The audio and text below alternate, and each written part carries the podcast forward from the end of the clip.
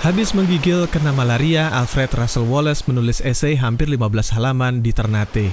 Melintasi Samudra Hindia, esai sampai juga ke Britania setelah 75 hari. Diantar Pak Pos sampai rumah Charles Darwin.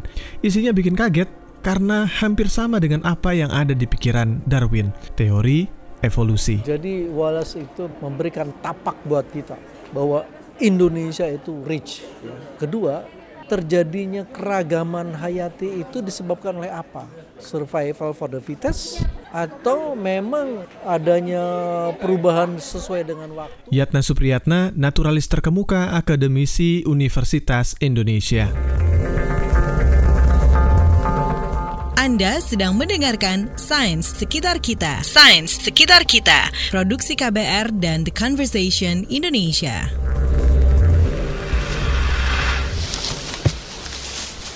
Surat dari Ternate itu kadang dijadikan dasar kalau Wallace berhak juga menyandang gelar penemu teori evolusi.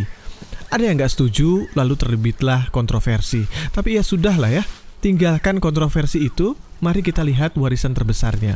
Garis Wallace dan kawasan yang kita sebut sebagai Wallacea. Ini loh batasannya dari mulai Kalimantan, Jawa dan ini tuh daerah masuk ke Asia. Yang dari sini Papua, dari sini memang aneh itu. Wah, itu kan sehingga timbullah teori evolusinya Wallace. Jadi teori evolusi Kawasan Wallacea baru saja membuka rahasia terbarunya. Darah komodo, menurut peneliti dari George Mason University di Virginia, punya banyak bahan campuran yang mengandung antibiotik dahsyat dan bermanfaat. Kadal raksasa ini berasal dari Nusa Tenggara Timur dan cuma ada di sana. Tak ada lagi yang lainnya di dunia, satu-satunya titik tanpa koma. Lantas, mari kita ke Sulawesi. Beberapa tempat di Sulawesi itu tidak ada duanya di dunia karena memang e, namanya hibridisasi binatang itu tidak ada di tempat lain kecuali di kita. Di Sumatera nggak ada, di Kalimantan nggak ada. Jadi hibridasi itu dua spesies ya sudah e, lama berpisah bersatu kembali. Hibridisasi itu ceritanya begini. Syahdan 50 tahun yang lalu nenek moyang beruk hitam hijrah dari Kalimantan ke Sulawesi. Tapi perubahan alam di Sulawesi menyebabkan spesies ini terpisah dan menjadi dua spesies baru, Makaka tonkeana yang hidup di sebelah utara Sulawesi dan Makaka maurus yang hidup di sebelah selatan.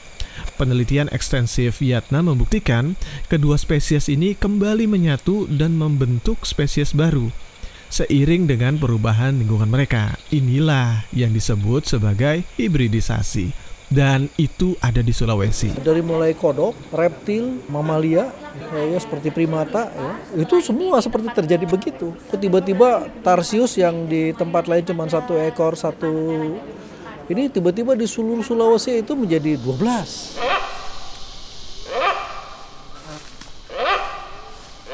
Hikayat kawasan ini dinisbahkan pada Wallace, si petualang, antropolog, dan naturalis asal Inggris. Warawiri di Nusantara 8 tahun lamanya dia menemukan gajah, harimau, dan badak hanya di bagian barat Nusantara. Sementara di timur, ada babi rusa, anoa, dan primata berwajah unik lainnya. Kayaknya ada semacam batas yang memisahkan penyebaran fauna ini, seperti garis garis imajiner yang kita sebut sebagai garis Wallace. Penelitian geologi juga mengkonfirmasi dahulu kala Sumatera, Jawa, dan Kalimantan menyatu dengan daratan Asia. Ini kita sebut sebagai kawasan Sunda. Sementara Papua menyatu dengan Australia dan ini kita sebut sebagai kawasan Sahul. Terpisah di antara keduanya, inilah yang kita sebut sebagai kawasan Wallacea berada di bagian tengah Nusantara.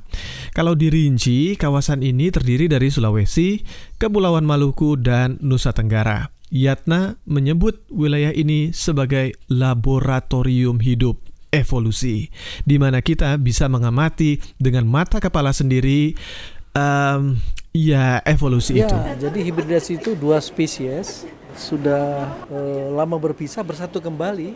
Nah itu yang menyebabkan kekayaan berbagai jenis binatang, eh, apa, oh, genetika, behavior, semuanya jadi pergumulan antara gen dengan gen. Karena yang tadinya sudah perisah ribuan tahun bersatu kembali itu kan menarik.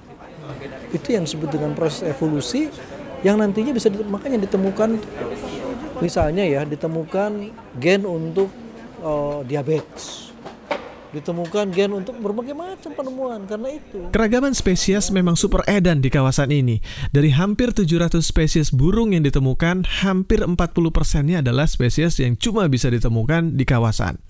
Termasuk si cantik yang ditemukan Wallace, burung maleo yang memilih berjalan walaupun bisa terbang. Kita tuh selalu menganggap kalau misalnya hutan itu kayu.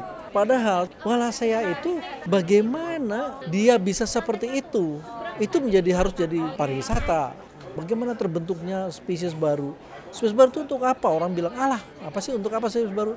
Loh, hidup kita ini semua dari spesies loh. Padi, jagung, semua itu dari spesies. Sampai bagaimana kok bisa New York dipertukarkan gara-gara ada pala. Oh ya, ada juga pala dan cengkeh, dua rempah-rempah yang menuntun Portugis sampai ke Nusantara. Columbus nyasar ke Amerika. Inggris meretas kutub utara dan Pulau Run di Kepulauan Banda ditukar dengan Pulau Manhattan. Iya, New York ada di pulau itu. Pala dan cengkeh asli dari Kepulauan Maluku. Juga ada di kawasan Wallacea dan cuma ada di sana. Tak ada lagi yang lainnya. Di dunia, satu-satunya titik tanpa koma. Saum Laki, pernah dengar gak nama-namanya Saum Laki? Ya, di Maluku Tenggara Barat begitu cantik, begitu beragamnya, burungnya apa saja dia beragam. Coba kita lihat, mengapa orang asing datang ke sini hanya untuk melihat burung? Coba datang ke sana, banyak sekali ribuan orang-orang asing. Cuma kita bilang, ah Pak infrastrukturnya nggak siap.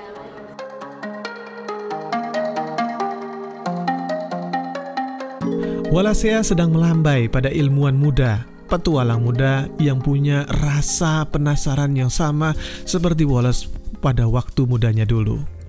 Jadi, ke Wallacea kita. Sains sekitar kita. Sains sekitar kita. Produksi KBR dan The Conversation Indonesia.